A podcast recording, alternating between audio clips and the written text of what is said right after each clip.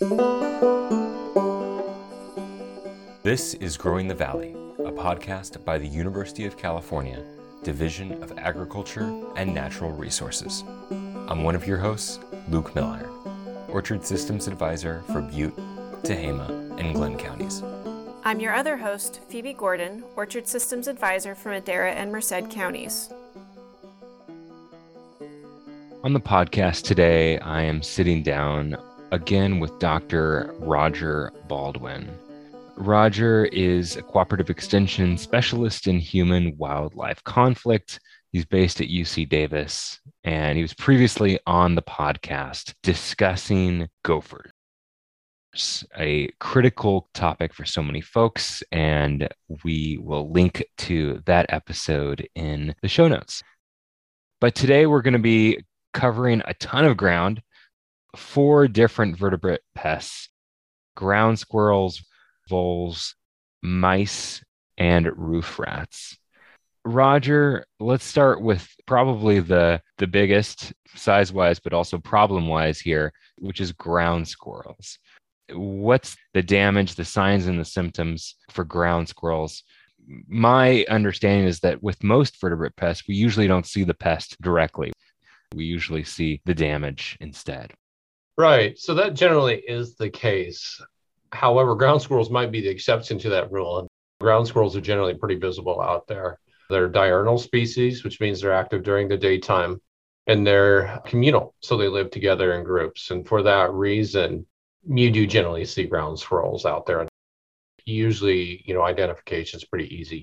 As far as the kinds of damage that they cause, we're talking about nut crops. They do like to climb up into trees and feed on the nuts. That's a characteristic form of damage. Potentially damage to nuts up in the trees, although oftentimes they just more or less will knock them down onto the ground.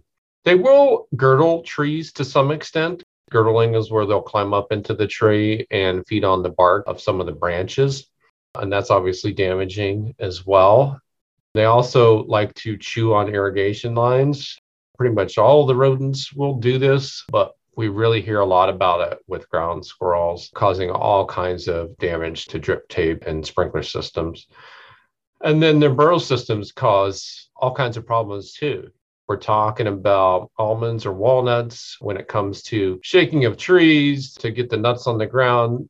There are a, certain percentage that are lost down those burrow systems. And depending upon how many open burrows you have out there, that can be fairly substantial. They are uh, hazards to farm equipment and farm laborers. And then we see increased soil erosion associated with those burrow systems. When you get water that starts channeling down through them, it can lead to fairly substantial erosion. This is particularly problematic if you're in areas with slope. So if it's really flat, then it's maybe a little bit less of a concern there. I guess one other item I didn't mention too, but oftentimes those burrow systems are around the base of the tree. And if you get heavy rainfall events followed by strong winds, that can lead to instability of the tree and they can get blown over that way.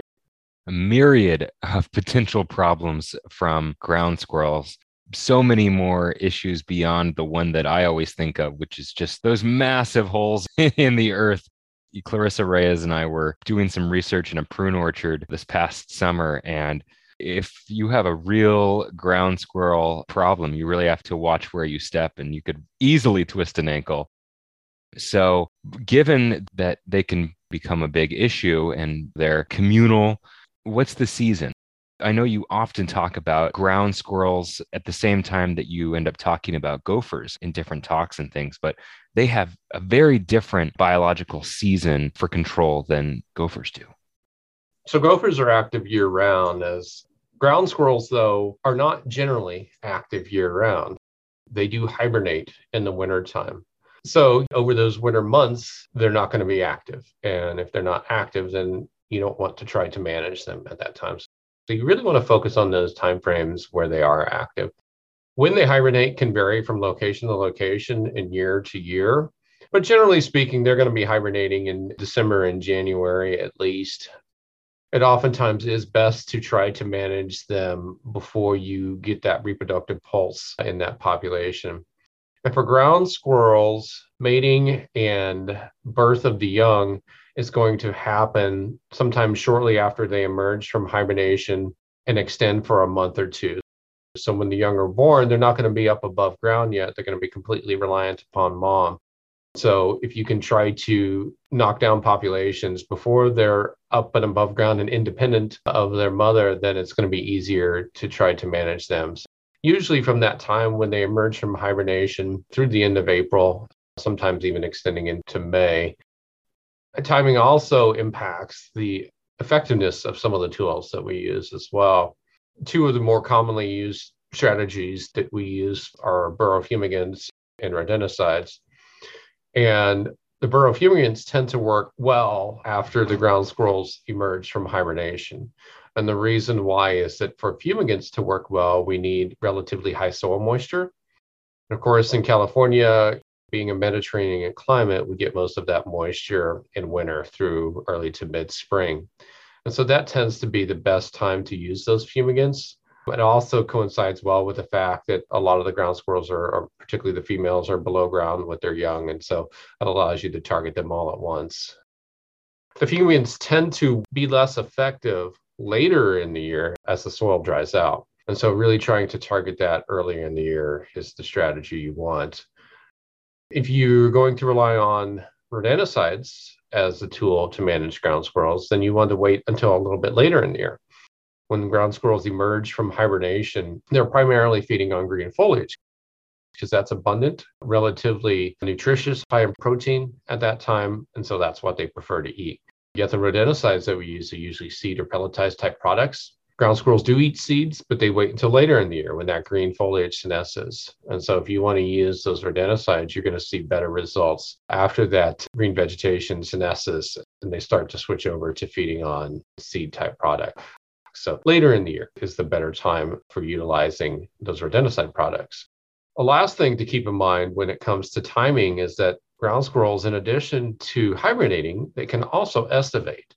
Estivate is a period of inactivity in the middle of summer, basically the hottest time of the year. The adult ground squirrels will estivate at that time to avoid being up above ground and dealing with that heat. Basically, it's just energetically more beneficial for them to sleep it off down below than to try to deal with all that heat while out there looking food.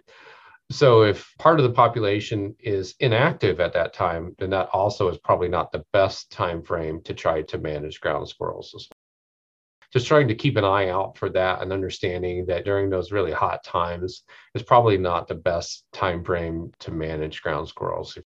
Maybe wait until you start to move into early fall and then try a rodenticide application or whatever other tools you might want to use.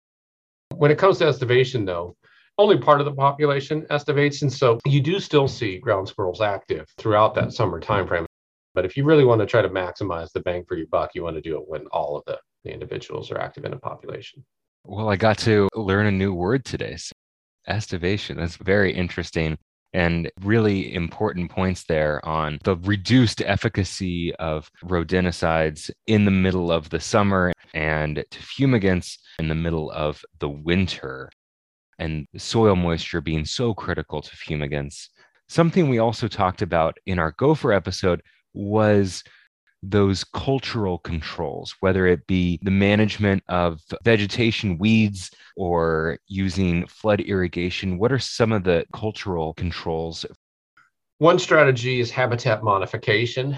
Um, habitat modification oftentimes is a very effective tool to try to reduce potential problems with some of these vertebrate species and there's less applicability of it for ground squirrels, but there still are some things that can be done to reduce, you know, the desirability of an area for ground squirrels. Uh, one example would be, you know, when we're talking about these orchards, oftentimes you have brush or pruning piles, whether that be on the perimeter of an orchard or even within the orchard itself. Important to understand that those brush or pruning piles are really great harborage for lots of different species. They can be rodent species, they can be birds, it can be raccoons, foxes, rabbits, you name it. And ground squirrels are included in that list. Having those kind of preferred harborage sites out there is going to potentially increase your problems with some of those species. To the extent that you can, getting rid of those is really advisable. For ground squirrels, also, it's important to remember that they're creating burrow systems, which are essentially multi level housing units out there in your orchards. And even if you, quote, evict the ground squirrels, the houses are still there. And so that makes it real easy for adjacent populations of ground squirrels to reinvade a particular area. You know how it goes. You do a really great job of trying to manage ground squirrels on your property, but your neighbors aren't very good at managing their ground squirrel population. And if that happens, then you're basically creating a vacuum, and those ground squirrels from those adjacent properties are going to move back onto your property. One way that we can help to mitigate that is by destroying old burrow systems.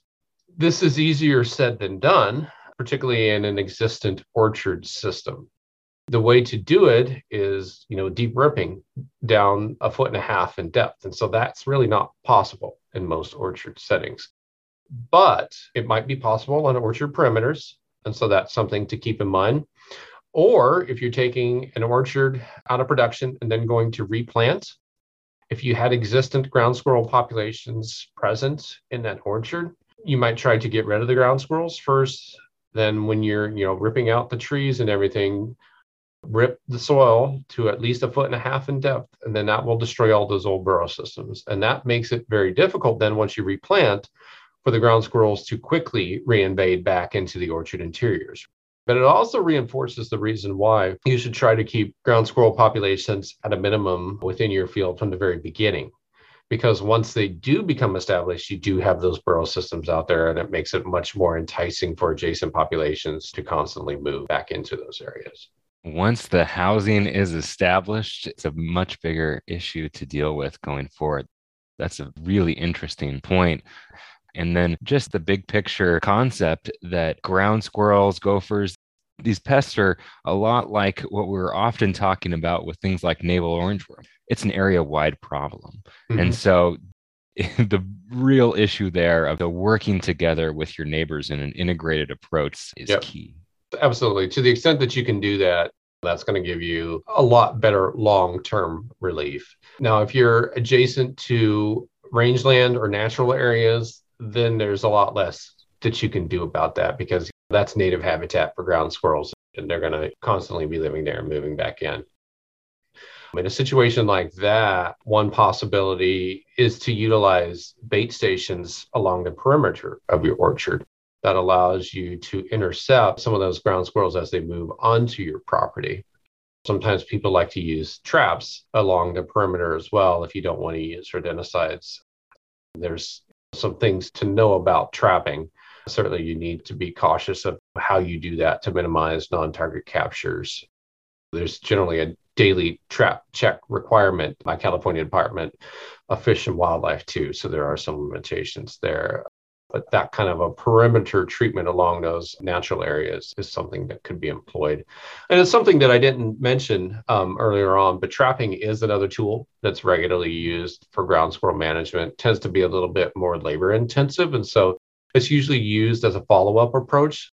So always thinking about an integrated pest management strategy you want to mix and match your tools to the greatest extent possible to maximize the long term efficacy of your management programs and trapping is a great tool to add, uh, oftentimes on the back end of these management programs, trying to knock down populations maybe initially with the rodenticide or a burrow fumigant application, and then following up uh, by targeting some of the remaining individuals with trapping can be a good strategy. And then lastly, for ground squirrels, you know, shooting is a tool that can be used. It's a little bit more challenging for some of our smaller rodent species, but for ground squirrels, shooting is still used obviously you have to be in an area where you can legally discharge a firearm and so that limits you know where it can be used and you certainly need to do so in a safe manner. Excellent. A lot of different potential ways to manage your ground squirrels and just like managing any pest or disease you shouldn't rely on just one tactic but having an integrated approach and thinking about it from the inception of the orchard is key Moving on to the second pest of four, voles. What are we seeing for the damage, the signs, the symptoms when it comes to voles?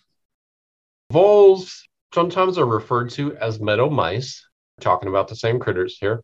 Voles are different than regular mice. Regular mice would be something along the lines of deer mice or house mice. Voles are actually a little bit larger than your standard mouse, shorter ears, shorter tail, blunt nose associated with them. Size wise, they're usually somewhat intermediate between a gopher and a mouse. Voles are also a communal species and can cause lots of damage when they get to those high density populations. In fact, they really love alfalfa. And some studies have shown densities of several thousand per acre in alfalfa. And so you can imagine, you know, the damage they cause there. It certainly would not be unheard of to see 100 or more voles per acre in an orchard setting, particularly when you're dealing with some of those peak populations which really kind of gets at one of the more difficult aspects about voles is that their populations do cycle more so than most of the other rodent species that we're talking about. And what that means is you can have very low densities of vole populations for one to several years. In fact, you might not even know that they're out there. And then all of a sudden, conditions get just right. And in a matter of a few months, those populations can really explode. And when those populations explode, they just start running out everywhere. And for sign, what you're usually going to be looking for are their burrow systems. Voles have open burrow systems. The openings are about an inch to inch and a half in diameter. Generally, you'll find lots of openings in a relatively small area. And oftentimes, you have what we call runways that go back and forth between those openings. Those are usually about an inch to inch and a half in diameter as well. And it's basically just a well worn trail where the vole runs back and forth between those openings. If you see those kind of runways, that's a very strong clue that you have voles present. The most common type of damage that we see from voles is girdling of trees. So they're basically chewing the bark and the cambium layer of the tree, usually from ground level up to maybe six inches or so above ground. That can lead to direct mortality of the tree. So you can see fairly substantial losses from voles, particularly when you hit those peak cycles where populations really explode. When it comes to the girdling damage, lots of rodents will cause girdling. It can be challenging to identify exactly what species it is. But the general rule of thumb for voles is again from ground level up to about six inches. Gophers will also girdle too, but they're usually below ground gopher girdling will usually be from ground level below. If you start to see it higher than that, it's probably something like rabbits, or it could be ground squirrels climbing up. And I guess I should mention too with voles, they will chew on drip tape and irrigation lines and things like that as well. It may just be really complicated because, as you note with voles, they can go through these population cycles and be in a low population, high population. But is there a seasonality to managing for voles? usually your explosions are going to happen in late winter through springtime. So you really want to be out there just looking for general vole activity throughout winter. And if you start to see some of that activity, you probably want to try to treat right away because those populations can double, quadruple. Really, it's kind of exponential growth over the matter of a few months if those conditions really get ideal. Once they get to those super high levels, there's not a whole lot you can do except wait for them to crash. I mean, you can always try rodenticide applications. That's the one thing you could potentially use once they get to those really high numbers. But even that becomes fairly challenging to try to knock them down at those really peak periods. So your better strategy is to try to, you know, just be on the lookout for vole activity through winter. And if you start to see a slight uptick, then try to manage them then when it comes to getting a call about vole damage in orchards it's just like you said they are known for that girdling issue and i think of young orchards in particular and orchards where there's a weed problem around the tree and they have that free access where predators like birds are not going to be able to see them so I assume weed management is also an important tactic. And you already mentioned another tactic with the rodenticide probably the first tool that I would always encourage everybody to consider that has vole problems is that vegetation management. Habitat management is a good tool for a lot of species, but more so for some than others. And voles are that one species where habitat management really is key. You can keep a vegetation free area around the base of the tree for two to three feet at least, extending out. That's going to substantially reduce potential problems between rows. If you can keep vegetation free, that's ideal If you have cover crops or whatnot, then you want to try to keep them mowed to a relatively low height, preferably two inches of stubble height or less. But certainly the shorter, the better. Just to reiterate, when it comes to managing voles, managing that vegetation is really the most important step that you can take to try to mitigate potential problems with them. Now, there are other tools that we can use as well, and that's you know the use of natural predation. We're seeing more and more folks interested in utilizing barn owls to try to manage rodent populations. Uh, barn owls are really the primary predatory species that we focus on from a management perspective because you can put up barn owl boxes to uh, get owls to utilize them. And then they're relatively non territorial as well. So they let you put up lots of barn owl boxes. They basically will tolerate a bunch of owls in their area. There's a lot of research going into this right now to see how effective it actually is. Some of the research is, I would say, at least moderately promising when it comes to gopher management.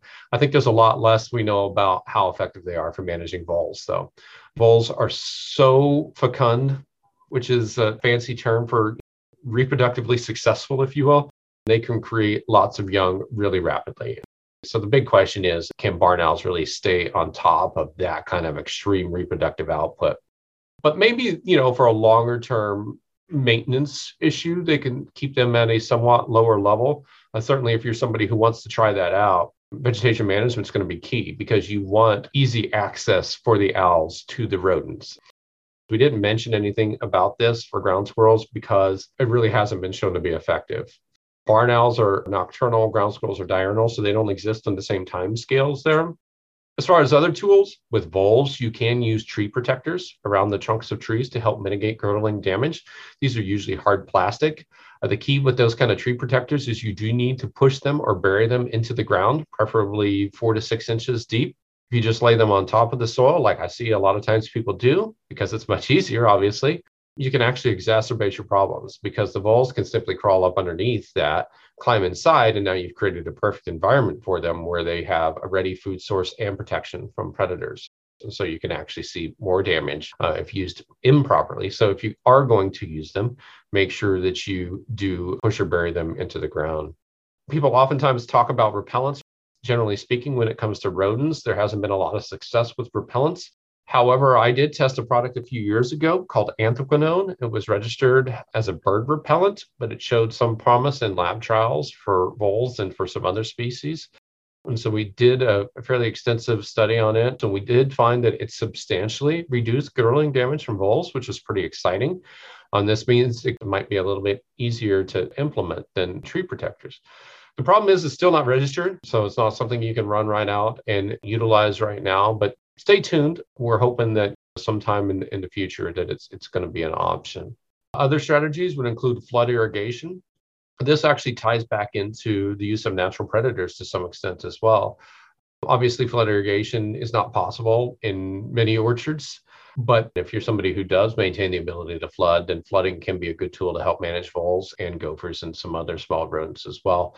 And you're flooding the field, you're drowning some of them, but for those that you're not drowning, you're bringing up to the surface. And now they're readily available for, particularly for raptors, but we also see coyotes and other mammalian predators hang out in these areas and, and pick off a lot of those rodents too. So once a year flooding can be a really great tool to try to mitigate some of those potential problems.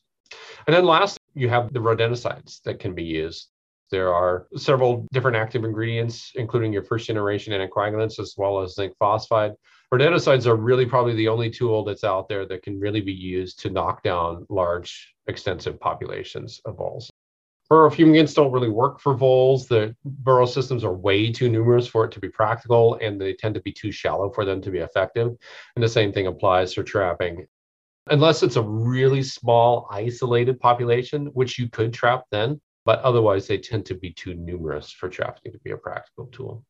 Excellent. The cultural controls there with vegetation management, uh, potentially flooding, rodenticides being an option, and then the barn owls, a number of options, although trapping and fumigants not among them. Yeah. I don't think many folks would do the tree protector option and get them buried because that's just so labor intensive. Mm-hmm. But I also have the concern with that. You may be keeping the voles out, but you could be trapping moisture between the protector and the tree and increasing your phytophthora risk. So yeah, so there are supposed to be some protectors out there with small holes and whatnot in them that allow them to breathe a little bit. So potentially that might help solve some of those issues. But that's the thing about all these tools, they're not ideal in all situations, right? There are reasons and situations where you might use them in scenarios where you wouldn't. Another great example of this is the cover crops, right? You know, getting rid of cover crops helps solve a lot of problems with rodents.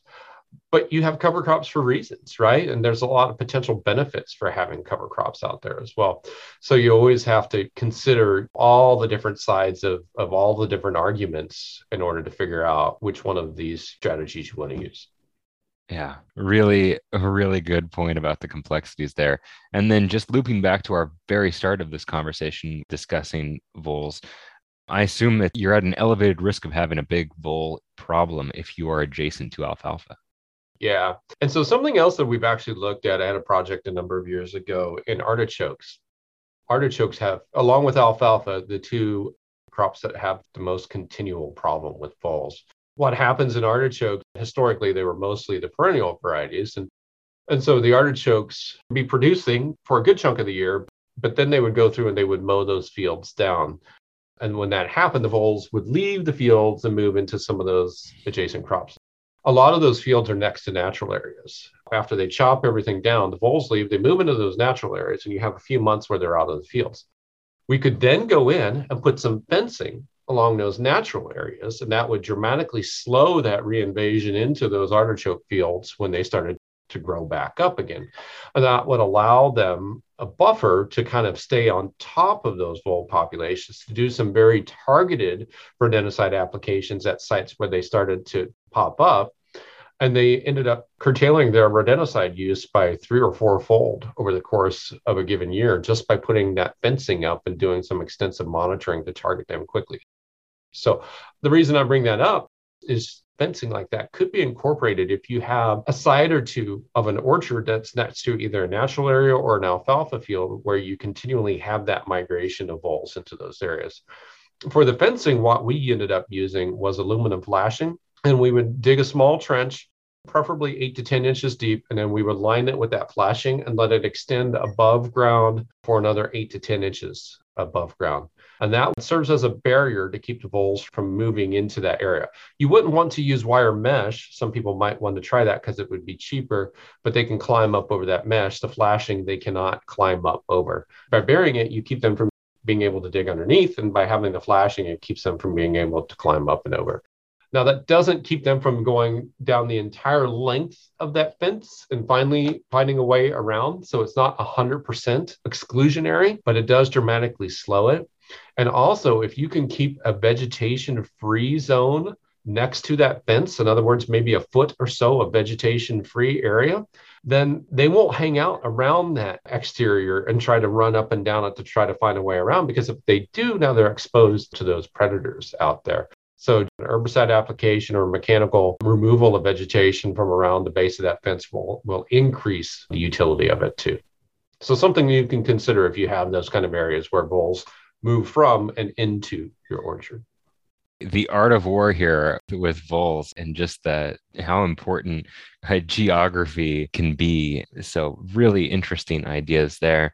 Now moving on to a couple of pests i'm much less familiar with and are less frequently issues but if you have them that, that's a little consolation roof rats. What are we looking for in terms of damage that would tip us off that we're dealing with roof rats?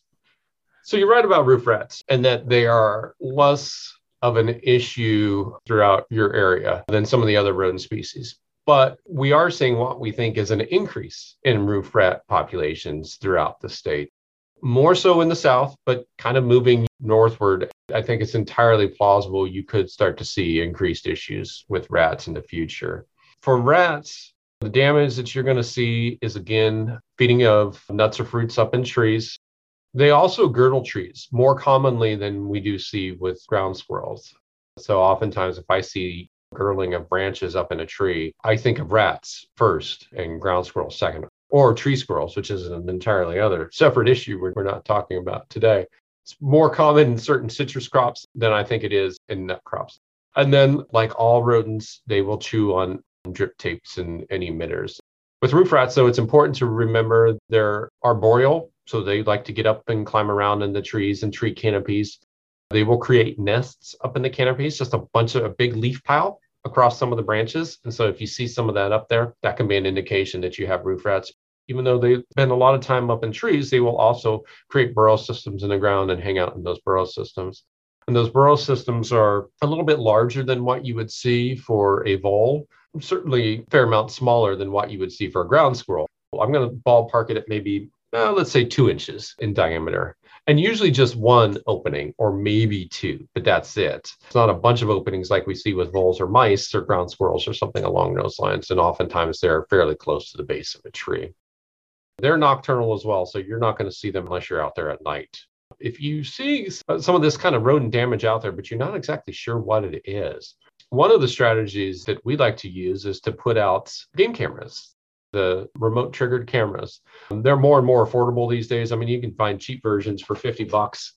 I might take a slight step up and go for something that's more in the 100 to 100 $20 range at least to get something that's a little bit better, but you don't have to get up into the really expensive ones to get good photos and, and good videos of these critters that are out there. But that can be a really good way to help you figure out what's out there. Your other strategy is to put some traps out there. Let's see what you catch. That can be a little bit more challenging though. If it's a rat, you're going to use a larger trap than you would use if it's a mouse. And so you kind of have to either put both types of traps out there or, lean one way and, and hope that it's it's what you think it is out there. But that can be a really good way to help you figure out what's out there. They are active throughout the year, so you don't have to worry about that hibernation component like you do with ground squirrels. Do the best you can to try to manage them during the non bearing season over the winter through early spring because you have more tools available to you at that time.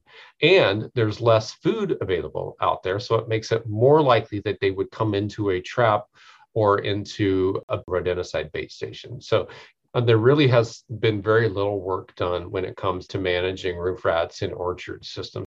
I think in part because they weren't an extensive problem for a long period of time roof rats are an invasive non-native species. They've been in California for 400 years now, but they really have just kind of slowly been working their way into agricultural areas. They're primarily considered a commensal rodent species, which means they live in concert with humans. Big time problems in urban and residential areas, but just now kind of starting to establish themselves in some of these agricultural settings. As far as tools, habitat modification is going to be of limited utility because the trees provide the habitat for them. The one thing you definitely could do is get rid of those brush or pruning piles. So, getting rid of those can help reduce some of those potential source populations. Otherwise, you're really largely relying upon either traps or rodenticides. For traps, the old standby has been snap traps. Um, you can place the rat sized snap traps up in the trees. And they work pretty well at catching rats. The problem is, is that you usually need a lot of snap traps and it's labor intensive and you have to check them pretty often because once a trap is set off, you can't catch anything else in it, right? Some people will use those live traps, those cage traps as well. And they work well for catching rats too. The problem is, is you do have to euthanize the animal after you capture them. More recently, there's the development of a trap in New Zealand called the A24. It was manufactured by Goodnature and it's sold by the Automatic Trap Company here in the US. But what it is, is it's an automatic repeating trap. There's a lure inside of it. The animal crawls inside, usually an upward motion into the trap, and there's a little trigger in there. And when they hit that trigger, it activates the trap. And the trap is a CO2 fired bolt, more or less, that once it's triggered, it smacks them in the head they're actually considered quite humane. They kill them or render them unconscious almost immediately. The rat falls out of the trap and the trap automatically resets itself. You can get up to 24 firings per trap, and the lure can last four to six months. So, the nice thing about these, in theory, is that you put these traps out there and you can forget about them for close to half a year or so. And then, of course, the rat falls down, scavengers come along and eat the rat. They're usually gone within a day or two, and that takes care of that particular issue for you. So we're actually actively testing them right now in orchards in the southern part of the state. The results haven't been as promising as I would like them to be, but we have identified some little tricks that we think are important. One of those being rats are so arboreal, we thought they would just climb up into the trap, no problems, but they don't seem to want to. So we put a little wooden platform underneath the trap so that the rat can stand on it and push itself all the way up into the trap. And that really seemed to make a big improvement for us. So we're going to continue to test those over the course of the next year and a half. And so I'll have more results down the road as far as their overall efficacy. But number one, we're going to have to see good efficacy. And number two, they're pretty expensive. We're talking 150 to 180 dollars a trap. We're working on the spacing right now. We're thinking more or less 50 meter spacing, which is conversions what 55 yards 165 feet somewhere along those lines per trap. And so that's a lot of traps and a lot of expense out there. You'd probably need an orchard where you experience consistent problems with rats to justify it. If it's just an occasional flare up you probably just want to go with snap traps far far cheaper. The other option is rodenticides during the non-bearing season, you oftentimes can utilize different kinds of rodenticides for orchard floor treatments or for bait station applications around the perimeter. But once you start to get green up on the trees, most of those tools go away. And the only thing that you can really use from a rodenticide application within most orchards is an elevated bait station and for one specific product. Now, I was involved with a project 10 years ago in almond orchards, and we showed that an elevated bait station, in other words, a bait station placed up in trees, was effective at reducing roof rat numbers in those orchards. We saw 90, 91%, I think, removal rates. So it worked quite well. Uh, so we were able to get special change to the 0.005% diphacinone uh, treated oats label that CDFA registers and is sold by some of the different county ag commissioners. So if you have roof rat problems within the growing season, you can use those elevated bait stations for roof rat control in that situation, but that's the only thing you can use there. We do have actually an UC ANR extension publication devoted to this. Excellent. We'll link to that as well as resources for all four of these pests. And a really good point early on there that those game cameras are so key. You really want to make sure you're 100% sure of what pest you're dealing with before you uh, embark on a management strategy. And that A24 trap sounds so cool. It's too bad that it's so expensive. Like I said, we're working on all of that.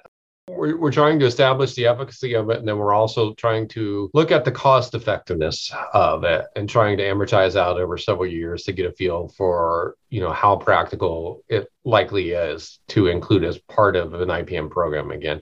We don't want to rely just on rodenticides. There are resistance issues associated with that. There's decreased efficacy over time from bait avoidance, lots of different concerns there but we don't want to rely just on traps either because there's learned trap avoidance and, and some of those kinds of potential concerns there. So we really want at least we want more than two but right now we're kind of stuck with two different options. And so we really want to try to maximize the effectiveness of both of those. And it may turn out that even if they're more expensive that they may have a role in managing roof rats.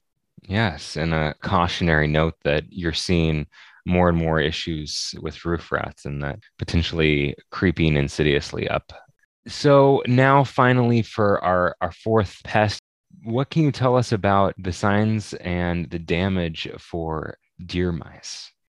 Deer mouse damage is going to be a lot like roof rat damage. You'll see the little tooth marks on it, and it can be tough to tell the difference between roof rat and deer mouse damage. So, secondly, you're probably going to want to look for their burrow systems on the ground. You know, I've been in orchards, almond orchards, for example, where they were removing nuts from trees and then you would find the nuts on the ground and sometimes you start to see them pulled down parts of them pulled down into those little burrow systems. And that's kind of what you're looking for. It's, it's a little bit csi if you're getting out there and you're trying to tie together different pieces. Burrow systems what kind of damage do we see up in the trees? If it's nuts are they pulling them down in the burrow systems? Okay now we've got a better feel for exactly what it is um, we're dealing with.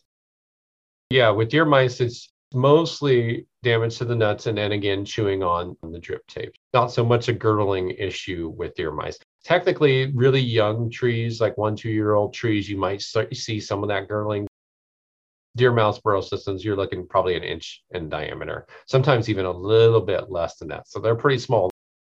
Excellent. And I assume that just like the roof rats, there may be a role here for a game camera and, and figuring out exactly what you're dealing with. Yeah, absolutely. Deer mouse burrow systems and, and vole burrow systems can be fairly easily confused. So we're talking inch to inch and a half diameter burrow systems. You could just put out snap traps and see what you catch in those situations.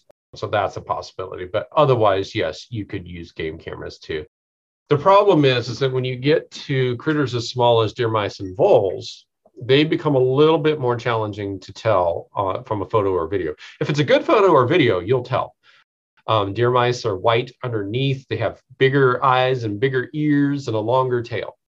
Voles are brown all over, short tails, small eyes, and a blunt nose, short ears. I mean, you can tell the difference, but you're relying on a pretty good video or photo of it.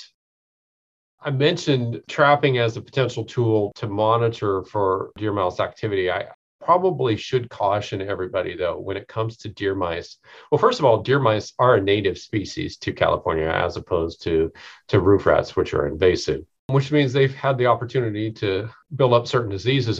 And one of the ones to be concerned about with deer mice is hantavirus. A lot of you have probably heard of hantavirus. It's a very serious disease when it comes to humans fairly easily transmitted to humans by inhaling aerosolized feces, saliva, or urine, and that can happen on traps. So if you're catching deer mice, you need to be careful and cognizant of that. A lot of times people will just throw away the whole trap. Uh, you catch the deer mouse, just throw the trap away. They're only a dollar a piece. Buy a new one. If you really want to reuse them, you can, but you should um, spray them down with a, a Clorox or a 10% bleach solution to kill any potential hantavirus that, that may be present there. Really good point. I did a high school report on hantavirus, and uh-huh. oh, that is scary stuff. Yeah. Uh, so yeah, definitely be cautious with these traps, and be cautious when cleaning out your garage or any place Absolutely. where there may be mice feces and things. So, yeah. any other control approaches? Any cultural controls or other things we should be thinking about when it comes to the deer mouse? It's going to be fairly similar to, to roof rats, although trapping is probably less practical for deer mice than it is for roof rats because they're smaller and they're going to be more numerous and they're not going to travel around as far. So again, small populations you could control with traps. Uh, the A24 actually does work for the, the deer mice as well. But deer mice don't move near as far. So uh, if we're talking 50 meter spacing for roof rats, we're looking at 30 meter spacing for deer mice. And if you've ever done the math, you know, once you start shrinking even a little bit the spacings between these kind of control techniques over large areas, it magnifies quite rapidly. So probably less practical there. Small localized populations, you wanted to, to snap trap or whatnot, you could, but but otherwise that's probably not as practical. So for deer mice, you're fairly reliant upon the use of bait stations or rodenticide application to try to manage them. The CDFA 0.005% diphacinone product was also registered in the same manner for deer mice because we also saw that it worked quite well for deer mice. In fact, it worked even better. We had 99% removal rates in the orchard systems. And so that's going to be your primary tool when it comes to reducing deer mice in those orchards. Deer mice actually like bare ground. So removing that kind of vegetation actually might not be as ideal increased vegetation probably reduces deer mouse populations, but it increases vole problems, gopher problems, or you know something else. So everything you do out there, it seems like it's going to increase problems with one thing and maybe reduce it with others. And so it's always a matter of just trying to figure out what your current problems are and how to best deal with them. For deer mice, you're largely reliant upon rodenticide applications at this time. Flood irrigation actually might not work as well for deer mice because they climb really well. So if you're flooding an area, they'll probably just climb up the trees. Yeah, not constant trade offs. Yeah, yeah, not many not, tools. not many tools for deer mice. Fortunately, we don't find consistent problems with deer mice across most of the areas. Well, thank you so much for this marathon through these four vertebrate pests. We'll certainly be linking to more information in the show notes for all four of these. Any final thoughts? I think that encapsulates most of what really wanted to cover. There is a ground squirrel best management practices website that is a UC website that is kind of the one stop shop when it comes to managing ground squirrels. For voles, there's a vertebrate pest control handbook, which is a CDFA publication. There's a really good chapter. I think the deer mouse one is up to date as well.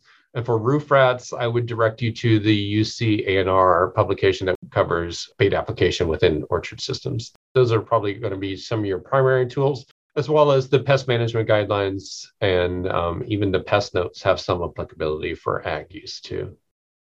Perfect. Well, Roger, thank you so much.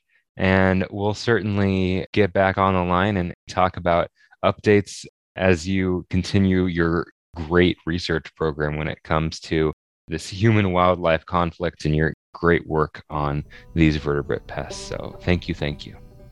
You bet. Happy to help.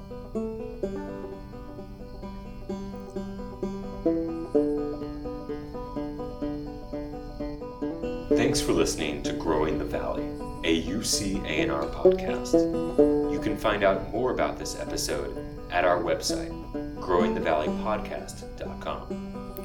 We'd like to thank the almond, pistachio, walnut, and prune boards for their support. We'd also like to thank my sister, Muriel Gordon, for writing and recording the theme music.